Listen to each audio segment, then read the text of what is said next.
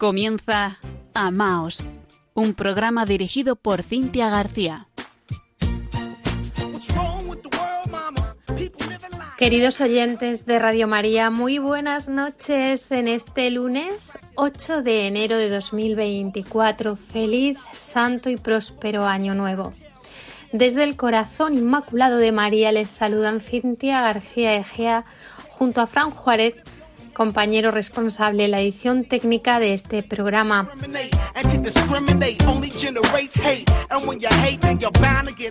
Les recuerdo que tienen a su disposición nuestro correo electrónico amaos@radiomaria.es y que estamos en redes sociales en Facebook con arroba amaos.radiomaria y en Twitter con arroba amaosrm todos los programas anteriores están a su disposición en la página web de Radio María España, www.radiomaria.es, apartado programas y podcast.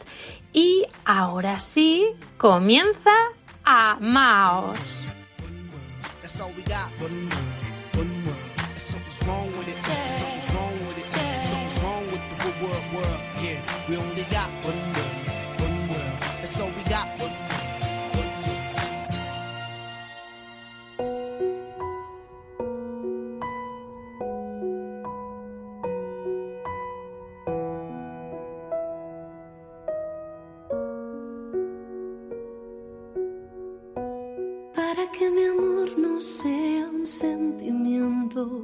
Tan solo un deslumbramiento pasajero.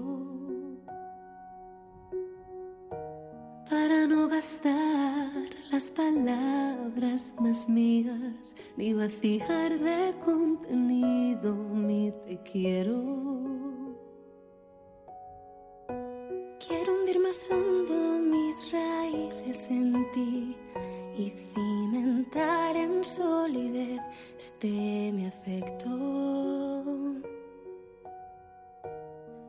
corazón que es inquieto y es frágil, solo acierta si se abraza tu proyecto. Más allá de mis miedos, más allá de mi inseguridad, quiero darte mi respuesta.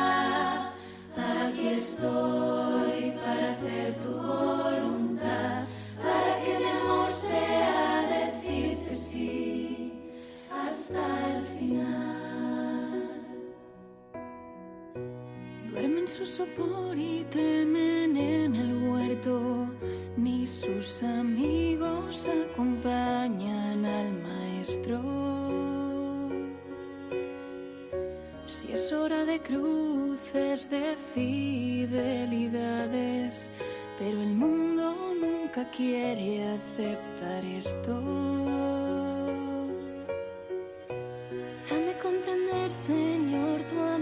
Tan puro, amor que persevera en cruz, amor perfecto. Hazme serte fiel cuando todo es oscuro,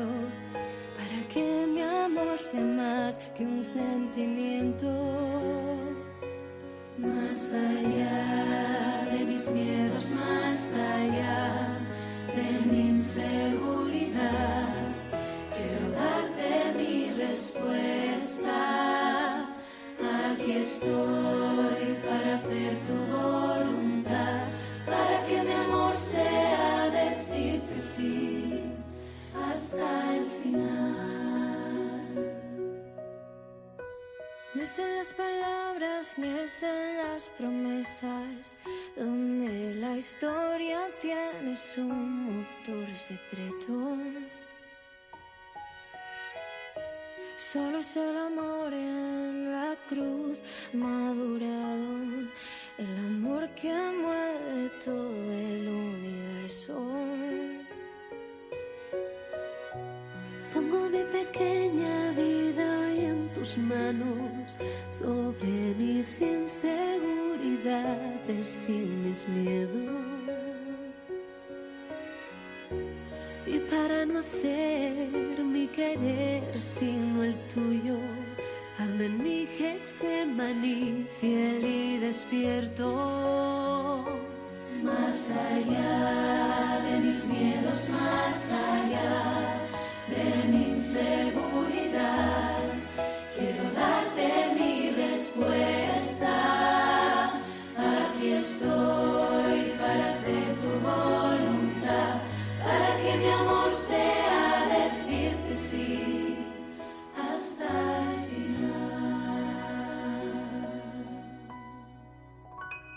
Ha gustado mucho Amaos. Esta noche nos encontramos con ustedes en este nuestro primer programa del año 2024, año que el Santo Padre Francisco ha nombrado año de la oración. En sus propias palabras, un año para recuperar el deseo de estar, estar en la presencia del Señor, de escucharlo y de adorarlo. Bueno, pues esto va a estar muy relacionado con nuestro programa de esta noche y es que el amor pide presencia. Los enamorados piden presencia. Y de esto vamos a hablar, del amor, no solamente cuando estamos sanos y estupendos, cuando lo sentimos y cuando nos apetece amar y entregarnos, sino también del amor mucho más importante que es el amor en la cruz en la enfermedad. Un mandamiento nuevo os doy, amaos, como yo os he amado, nos dijo el Señor, llamándonos a todos a pasar antes o después por el crisol de la enfermedad, la vejez, el dolor en momentos de nuestra vida, que a veces puede ser desgarrador y cruel, por los vacíos, las pocas ganas, la inapetencia, bueno, pues en todas estas circunstancias también hemos de aprender a amar. Amar dilatando nuestro corazón aunque duela.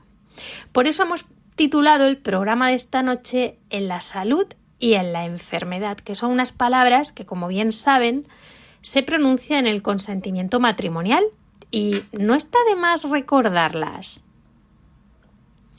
¿Quieres recibir como esposa o como esposo y prometes serle fiel en las alegrías y en las penas, en la salud y en la enfermedad, y así amarla o amarlo y respetarla o respetarlo todos los días de tu vida? Bueno, pues aquí los cónyuges realizan, que son ministros, realizan este compromiso sagrado que se adquiere ante Dios y ante su Iglesia. Un compromiso de amor siempre, amor fiel, de respeto, de honra, de cariño, de consuelo, de cuidado. ¿Cuántas personas hay hoy en los hospitales? ¿Cuánto se sufre cuando uno está enfermo? Cuando se presenta un accidente. En estos momentos estamos viendo pues muchos gripes, bronquiolitis, eh, la COVID, que parece que vuelve Está todo tan extraño, ¿verdad? Por otra parte están los casos de ELA, de cáncer, los ictus, personas que quedan en silla de ruedas. Bueno, estoy nombrando solamente algunos casos, ¿no? De tanto que, que hay, de tanto sufrimiento que hay realmente en el mundo.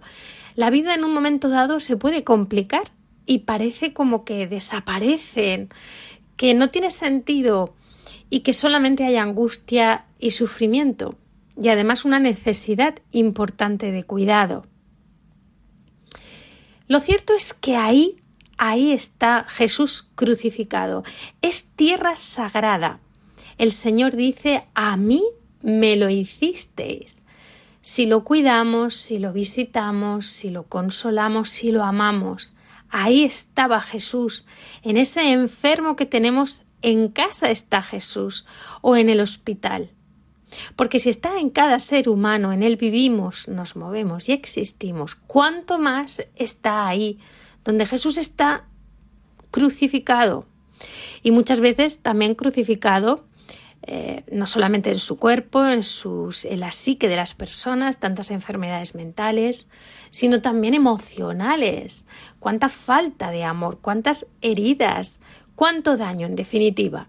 Bien, bueno, pues vamos hoy a meditar cómo tanto en estas personas que sufren como los cuidadores, Jesús realmente está escribiendo una historia de amor que va a tener su eco en la eternidad, donde enjugará toda lágrima y además veremos, si Él quiere, ¿no? Si Él quiere, su gloria. Veremos su rostro, veremos su gloria, estaremos como Él. Todavía no se sabe cómo seremos, pero nos dice San Pablo, seremos semejantes a Él, porque lo veremos tal cual es. Por eso hoy les vamos a hablar de la beata alessandrina María da Costa de Balasar, un pueblecito de Portugal, porque su vida va a ser muy inspiradora para todos nosotros. Alessandrina nació el día 30 de marzo de 1904, para que la sitúen ustedes. Cuando tenía siete años hizo su primera comunión y a partir de esa corta edad comenzó a mirar la sagrada hostia de tal manera que quedó grabada para siempre en su alma, en su corazón. Había pedido incluso permiso para recibir a Jesús de rodillas, como los adultos.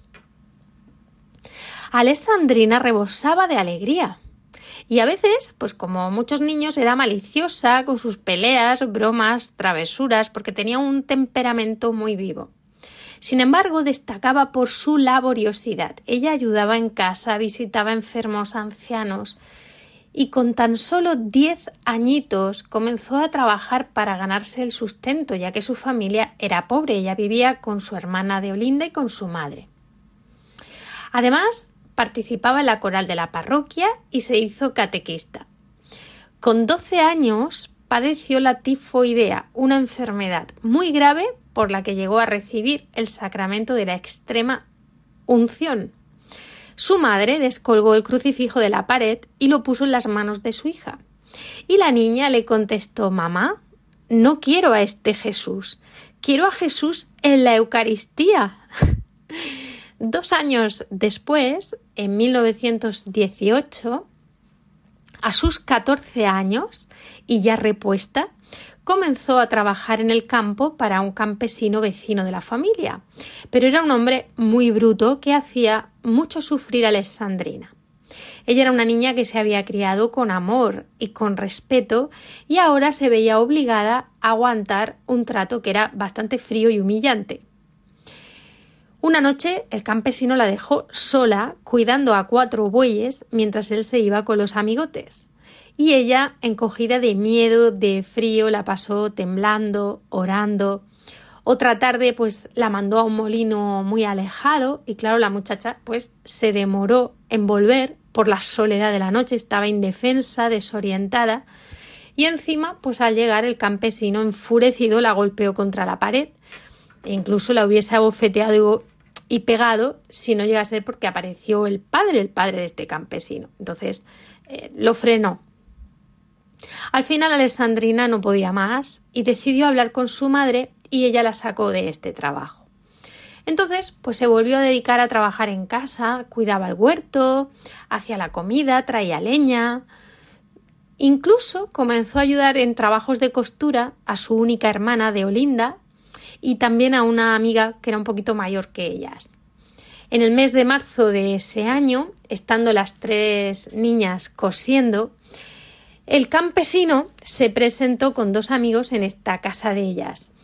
Ellos gritaban, golpeaban la puerta con fuerza, escupían las peores palabrotas. Bueno, todo sucedió muy rápido.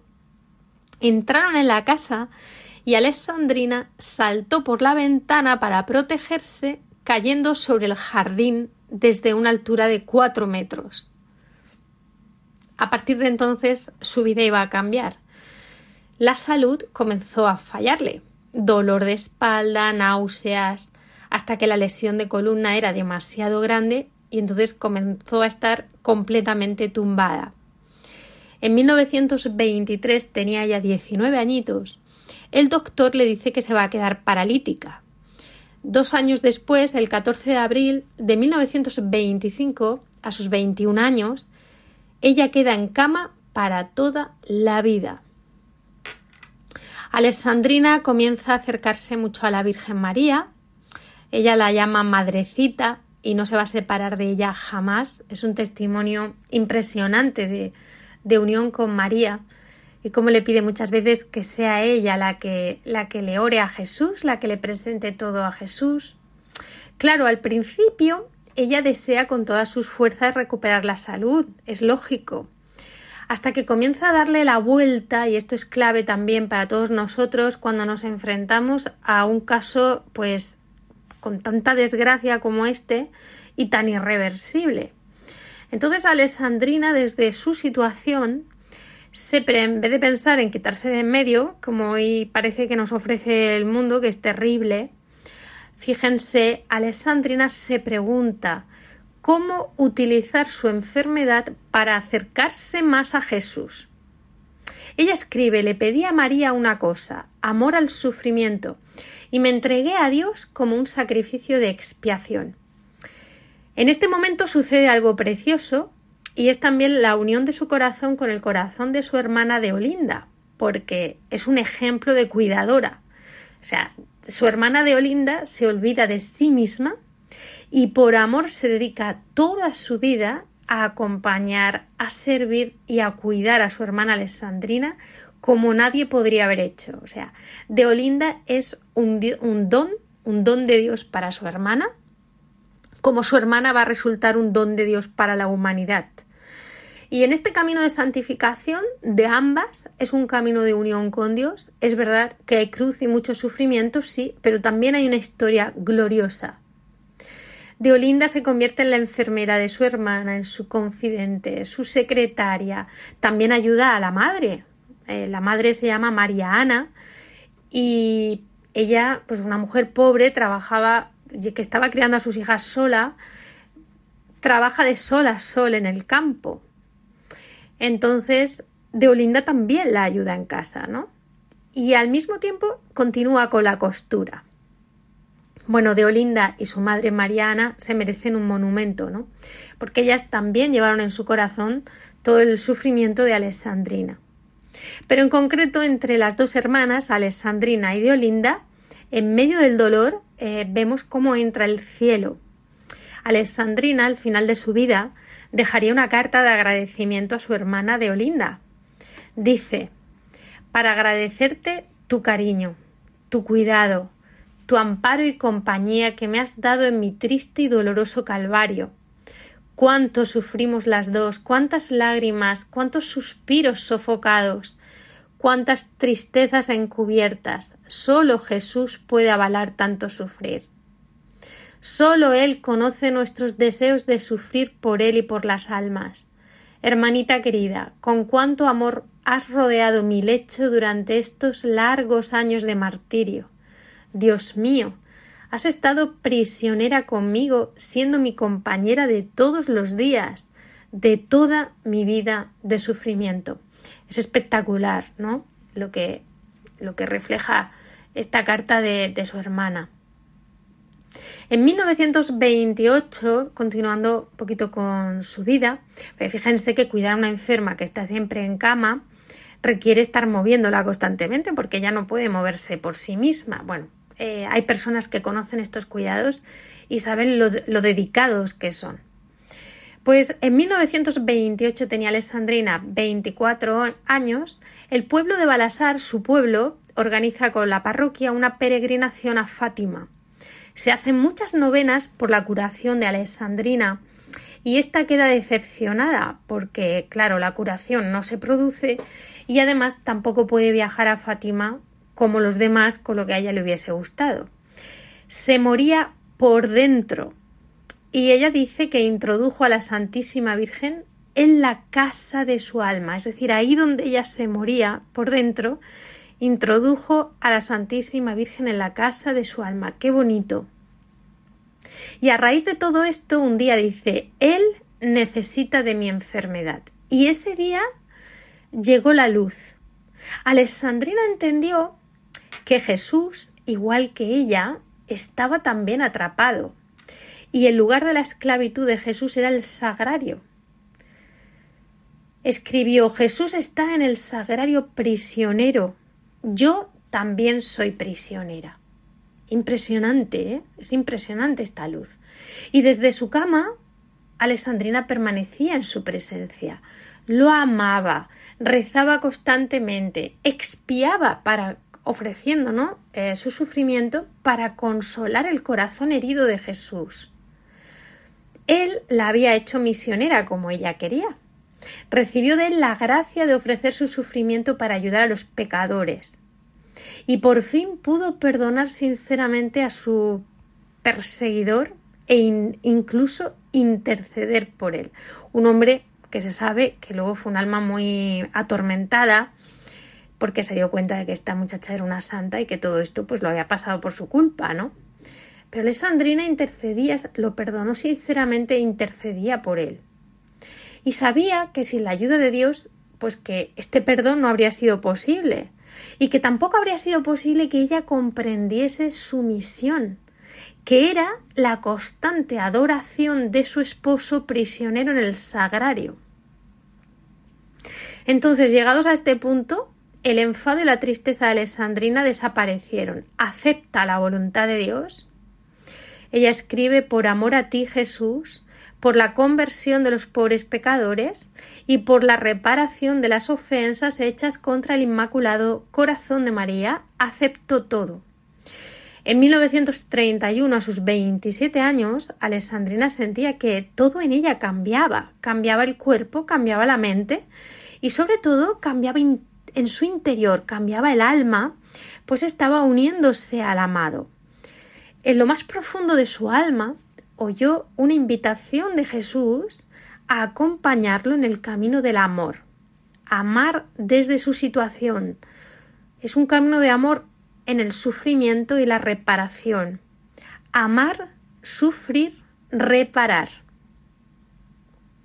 Alessandrina iba espiritualmente de sagrario en sagrario desde su camita y escribió Quiero que todo movimiento en mí sean actos de amor para tus sagrarios. Ella lo escribía pues con mucho detalle, ¿no? Desde el pestañeo a, a todo, ¿no?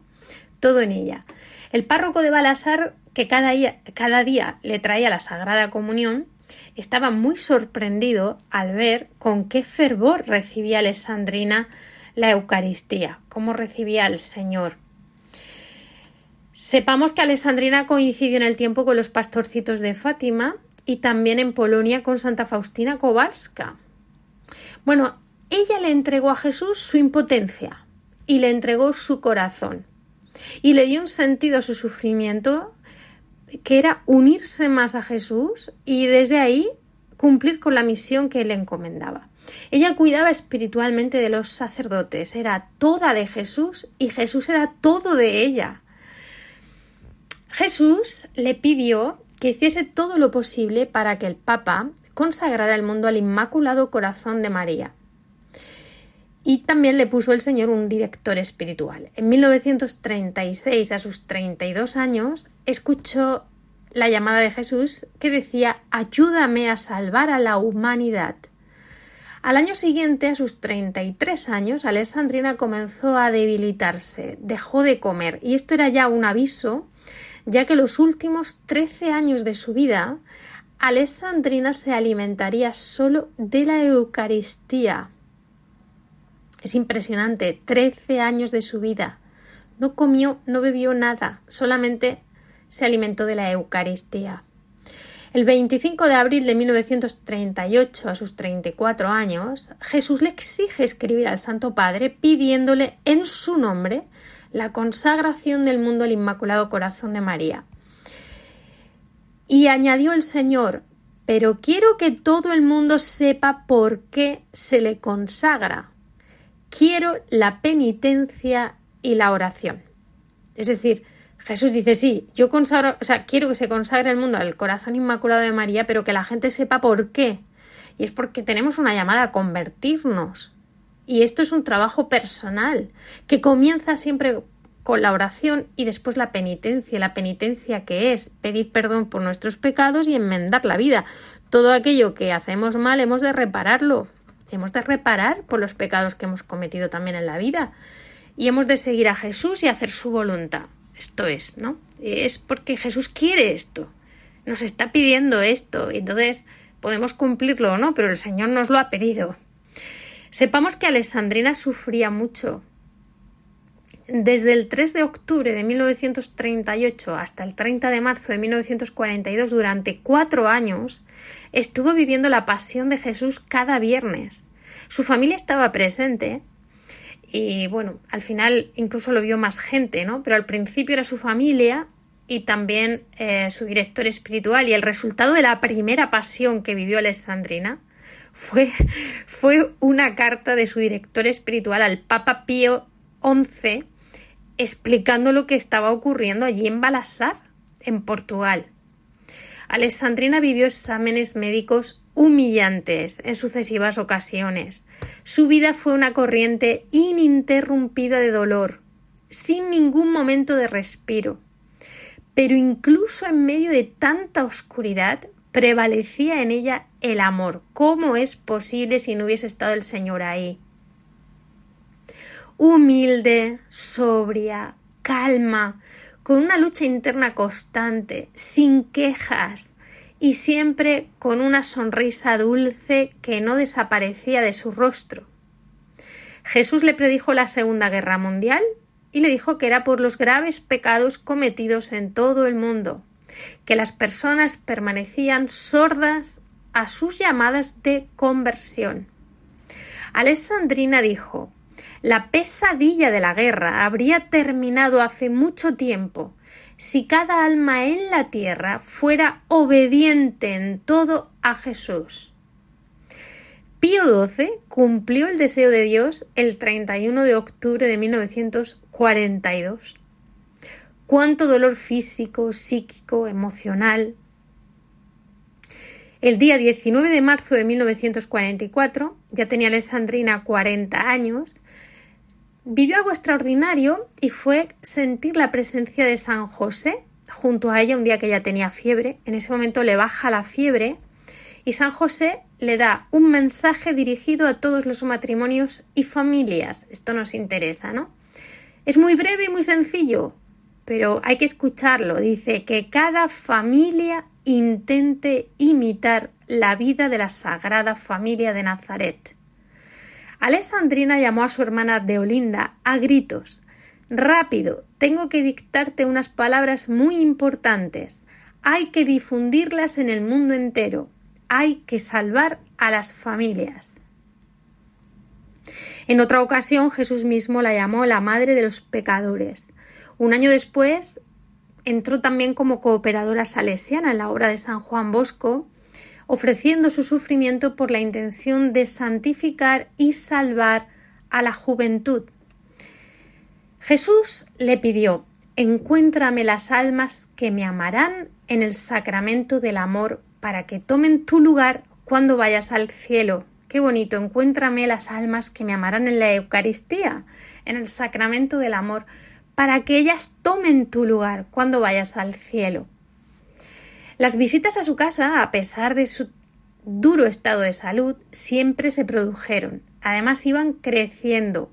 Alessandrina consolaba a la gente, les enseñaba, rezaba por los que lo necesitaban. Le decía Recuerda, de Olinda, no le niegues a nadie una visita. Jesucristo me ha confiado los tabernáculos y los pecadores. Quiero cumplir mi misión hasta el final. Bueno, qué claridad de ideas. En 1953, a sus 51 años, en marzo llegaron unos 570 peregrinos, pero es que ya en junio llegaron 6.000. La gente venía a tocar lo sobrenatural.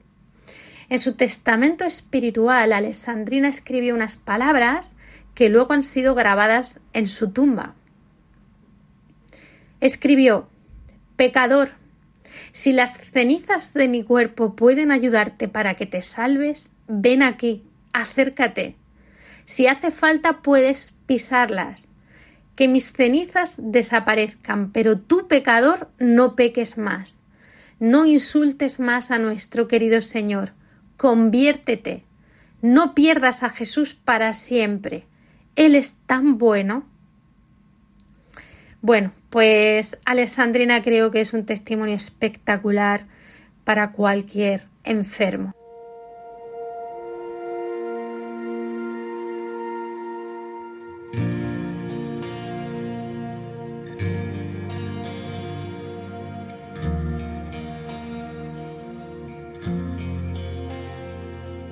Si puedo ayudarte en cualquier cosa si puedo poner paz donde hay mil guerras sin fin, si puedo iluminar cuando haya sombras. Dime cómo hacerlo, Señor. Dime cómo hacerlo, Señor. Si necesitas que sea paciente, cuando la incertidumbre vuelve y me hace temblar, si quieres que confíe plenamente, dime cómo hacerlo, Señor.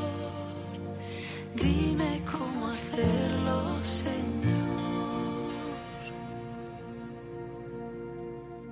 Y es que yo confío en ti porque me das la vida.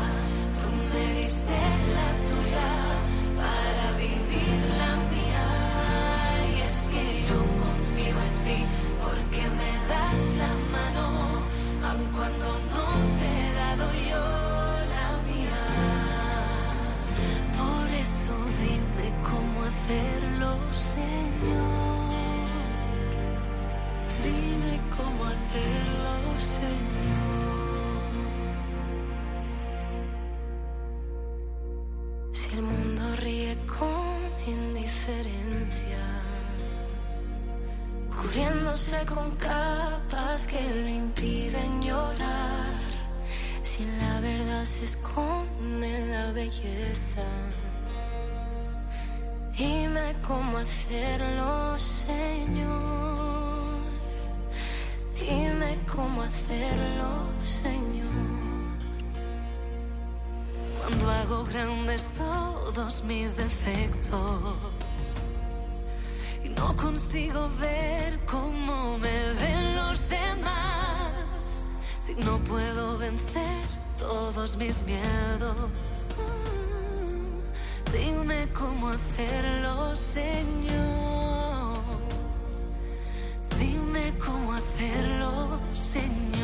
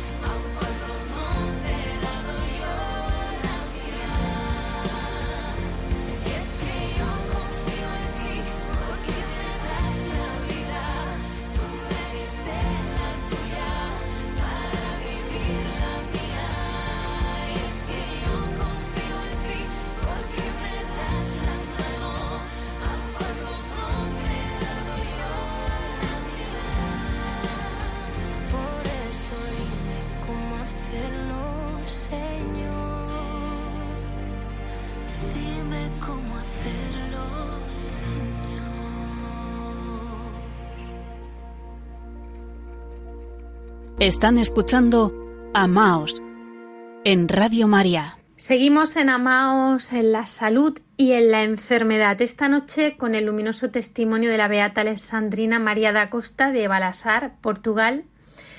Bueno, pues en España ha comenzado su apostolado, amar, sufrir, reparar, con especial mención a una promesa que nuestro Señor le dejó a Alessandrina para todos nosotros y que está relacionada con la Eucaristía.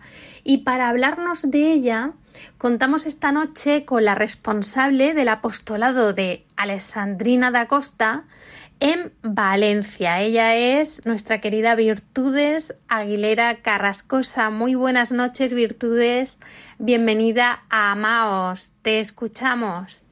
Hola, buenas noches Cintia y a todos los radioyentes de Radio María y del programa Amaos. Me llamo Virtudes Aguilera, vivo en Valencia y estoy en el apostolado de la Beata Alexandrina María da Costa de Reparación a Jesús Eucaristía. Nos encontramos aquí en la parroquia de San Miguel y San Sebastián junto con don Juan Andrés Talens y allí cada primer jueves de mes nos reunimos a las 5 de la tarde para llevar a cabo la reparación a Jesús Eucaristía, petición que el Señor le hizo a Alexandrina el 25 de febrero de 1949.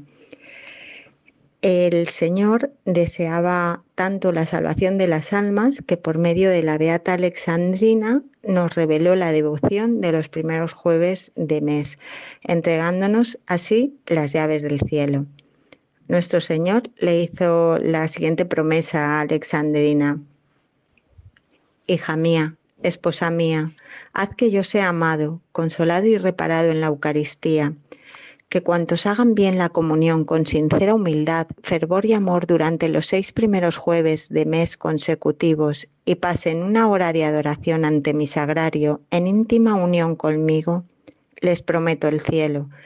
Y a quienes honren por medio de la Eucaristía mis santas llagas, honrando primero la de mi sagrada espalda, tan poco recordada, y en el recuerdo de mis llagas, unida a los dolores de mi Madre bendita, nos pidan gracias espirituales o corporales, tienen mi promesa de que les serán concedidas, a menos que sean daño para sus almas.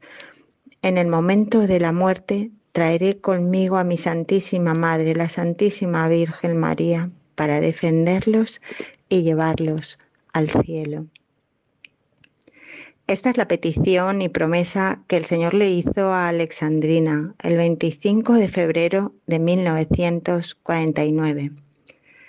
Bueno, Cintia, para los que no conocéis a Alexandrina o los que no conocen a Alexandrina, deciros que ella fue una contemporánea de los pastorcitos de Fátima. Nació en Balasar, Portugal, un 30 de marzo de 1904 y falleció un 13 de octubre de 1955 a los 51 años de edad. Alexandrina era una chica humilde, guapa, muy alegre y jovial. Con 14 años, por salvaguardar su pureza de las intenciones de unos hombres que entraron a la fuerza en su casa intentando violentarlas tanto a ella como a su hermana y otra compañera, Alexandrina, saltó desde la ventana de una habitación a unos cuatro metros de altura, quedando dañada su columna vertebral con un daño irreparable que la dejaría postrada en cama hasta el fin de su vida. En la soledad de su habitación, Alexandrina inició así una vida de gran unión con Jesús en los agrarios y también con la Virgen María, a quien ella cariñosamente llamaba Madrecita. De aquí su lema, sufrir, amar y reparar. Al principio, Alexandrina oraba continuamente y hacía numerosas novenas a la Virgen, pidiéndola liberarse de tanto sufrimiento, pero tras años de dolor y de intenso sufrimiento, sin saber cómo, se ofreció al Señor como alma víctima de la Eucaristía, llegando a expresar que era tanto lo que la alegraba, el saber que de esta forma consolaba al Señor y también la salvación de las almas que tanto le preocupaban, que no cambiaría ni un solo minuto de su dolor por nada del mundo. Alexandrina decía continuamente, no tengo otro objetivo que el de dar gloria a Dios y salvar almas. Durante 17 años sufrió la pasión física de Jesús, con señales externas, y a través de ella el Señor llamaba a la conversión a los pecadores. Cada viernes, de 12 a 3 de la tarde, revivía la pasión en los escasos metros de su habitación. De repente su cuerpo inerte recobraba movilidad y al terminar quedaba completamente paralizada de nuevo.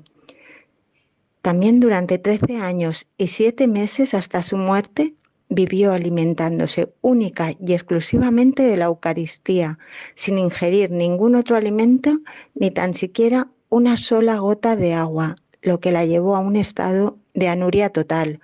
Jesús le decía, hago que tú vivas solo de mí para mostrar al mundo el valor de la Eucaristía. Mi cuerpo y mi sangre el único alimento para las almas.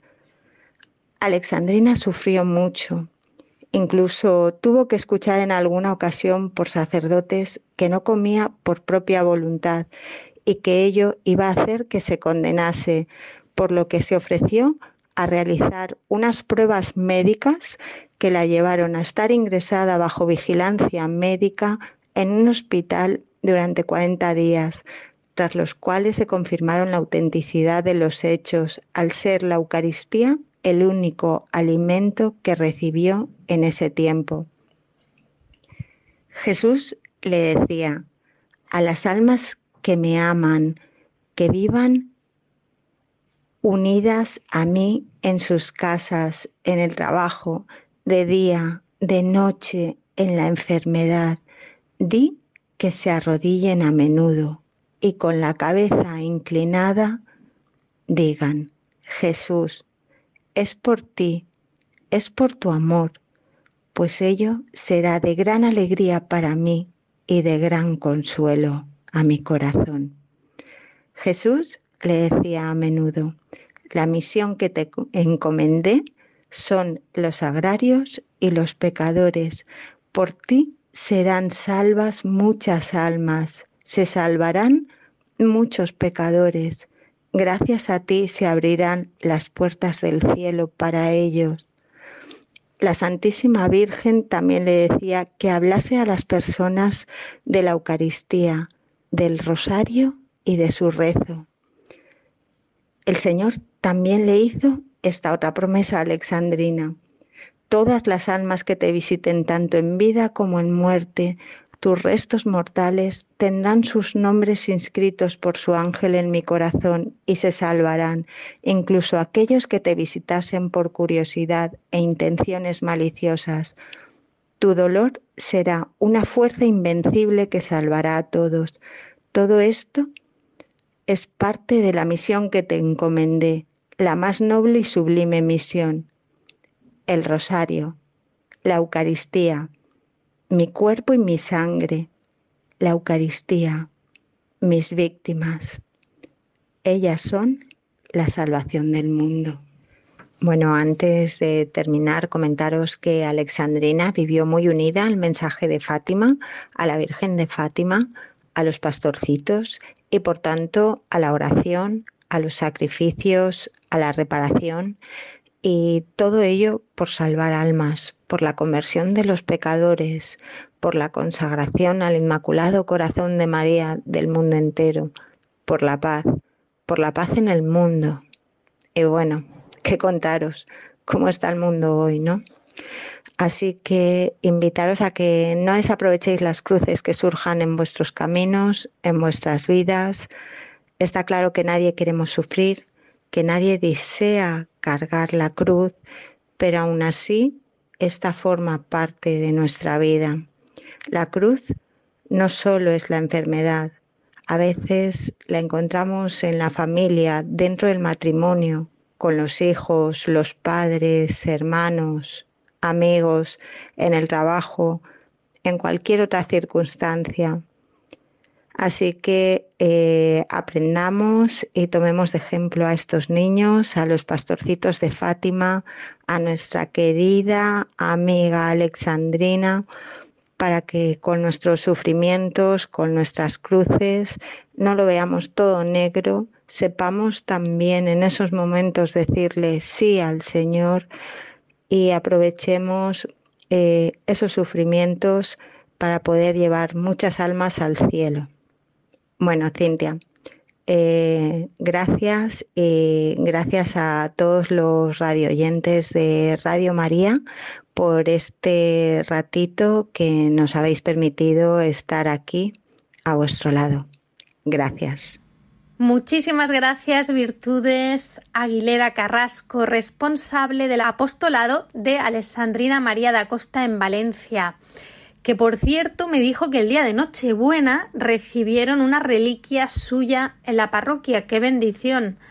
Pues es que Alessandrina cada Navidad ella misma recibía una gracia, una gracia nueva, una señal, una palabra. De hecho, fue también así el 25 de diciembre de 1953, ella vivió su último éxtasis público. Después, el 9 de abril de 1954, hacía ya 12 años que había dejado de comer y que vivía solo de la Eucaristía, pues ese día oyó las palabras de Jesús.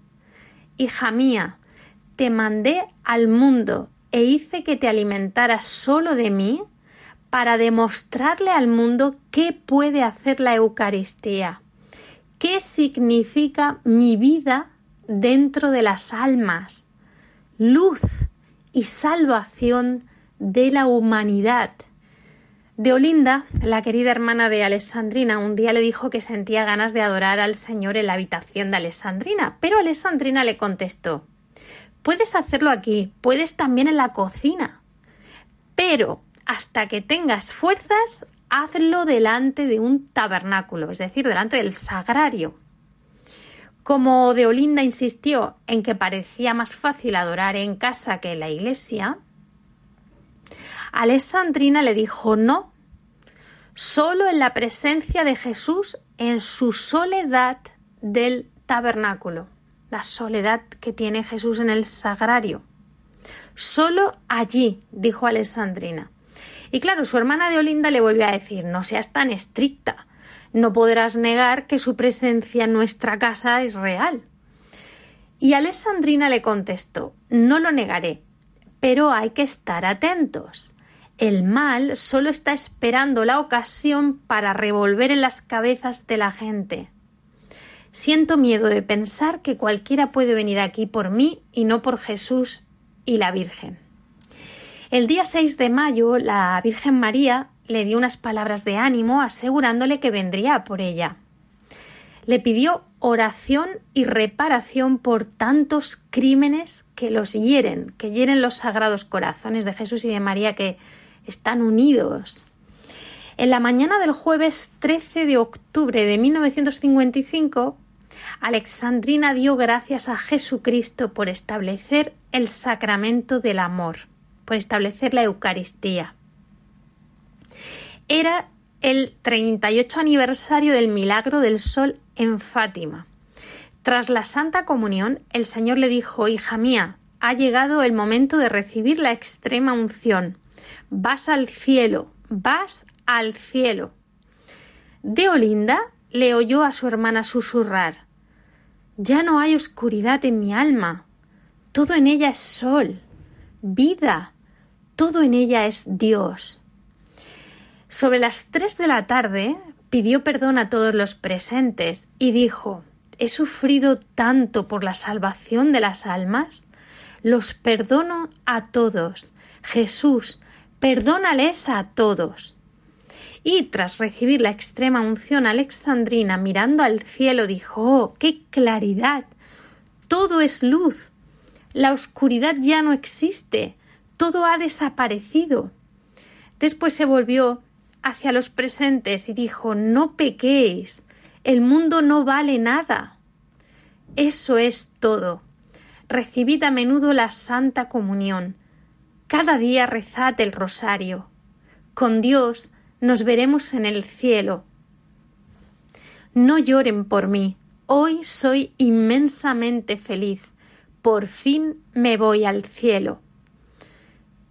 Y nuevamente volvió a insistir sus últimas palabras. No pequen más. Los placeres de esta vida valen nada. Reciban la comunión. Recen el rosario todos los días. Esto lo resume todo. Alexandrina pidió ser enterrada mirando hacia el tabernáculo de la iglesia.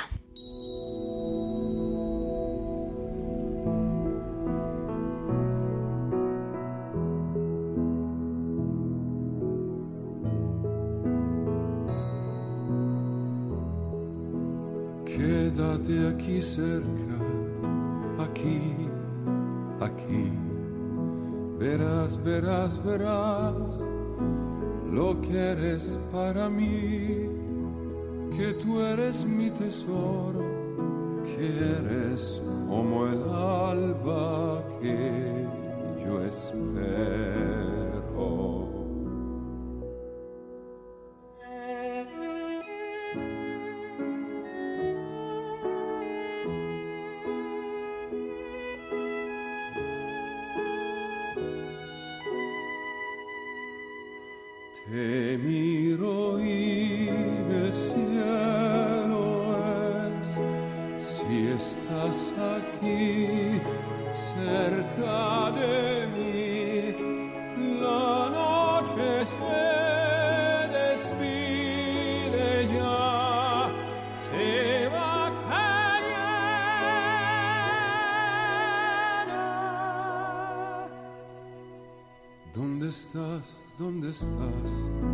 Amor?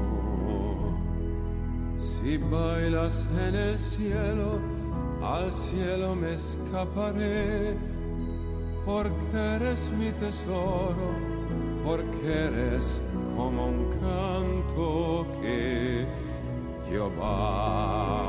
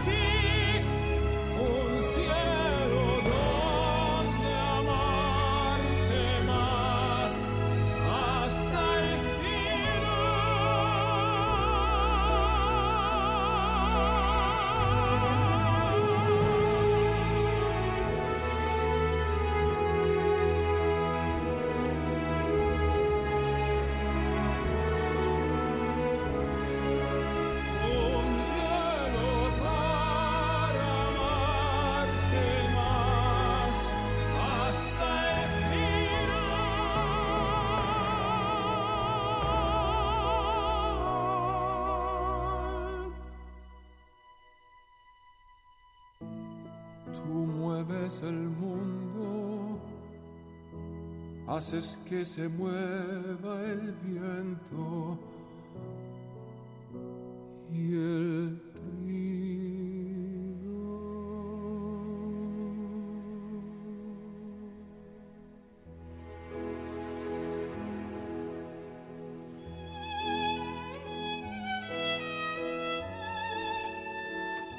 Cerramos este programa como es habitual con una oración, en esta ocasión inspirada en palabras de la beata Alexandrina María da Costa, a quien pedimos esta noche su intercesión. Oremos.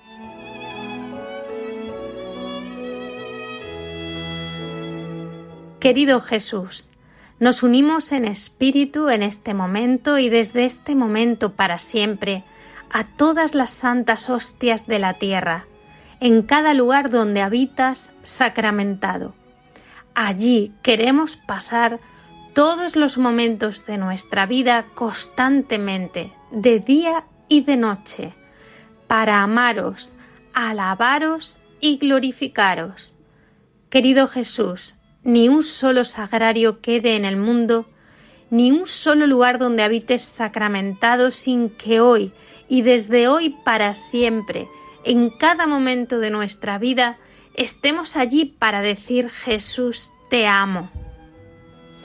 Oh Jesús, que cada dolor que sintamos, cada palpitación de nuestro corazón, cada vez que respiramos, cada segundo de las horas que pasan, sean actos de amor para tus sagrarios.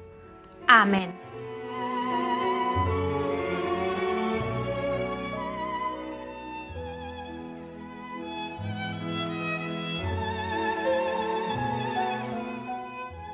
Gracias por su compañía. Esperamos que nos escriban con sus opiniones, preguntas, sugerencias, con todo aquello que nos quieran contar. Lo pueden hacer en el correo electrónico amaos@radiomaria.es. Recuerden que tenemos una nueva cita en cuatro semanas. Anoten bien. El lunes, día 5 de febrero, a las 21 horas. Hasta entonces sigan escuchando la programación de esta emisora que cambia vidas, Radio María España. y amaos. Un saludo y que Dios los bendiga.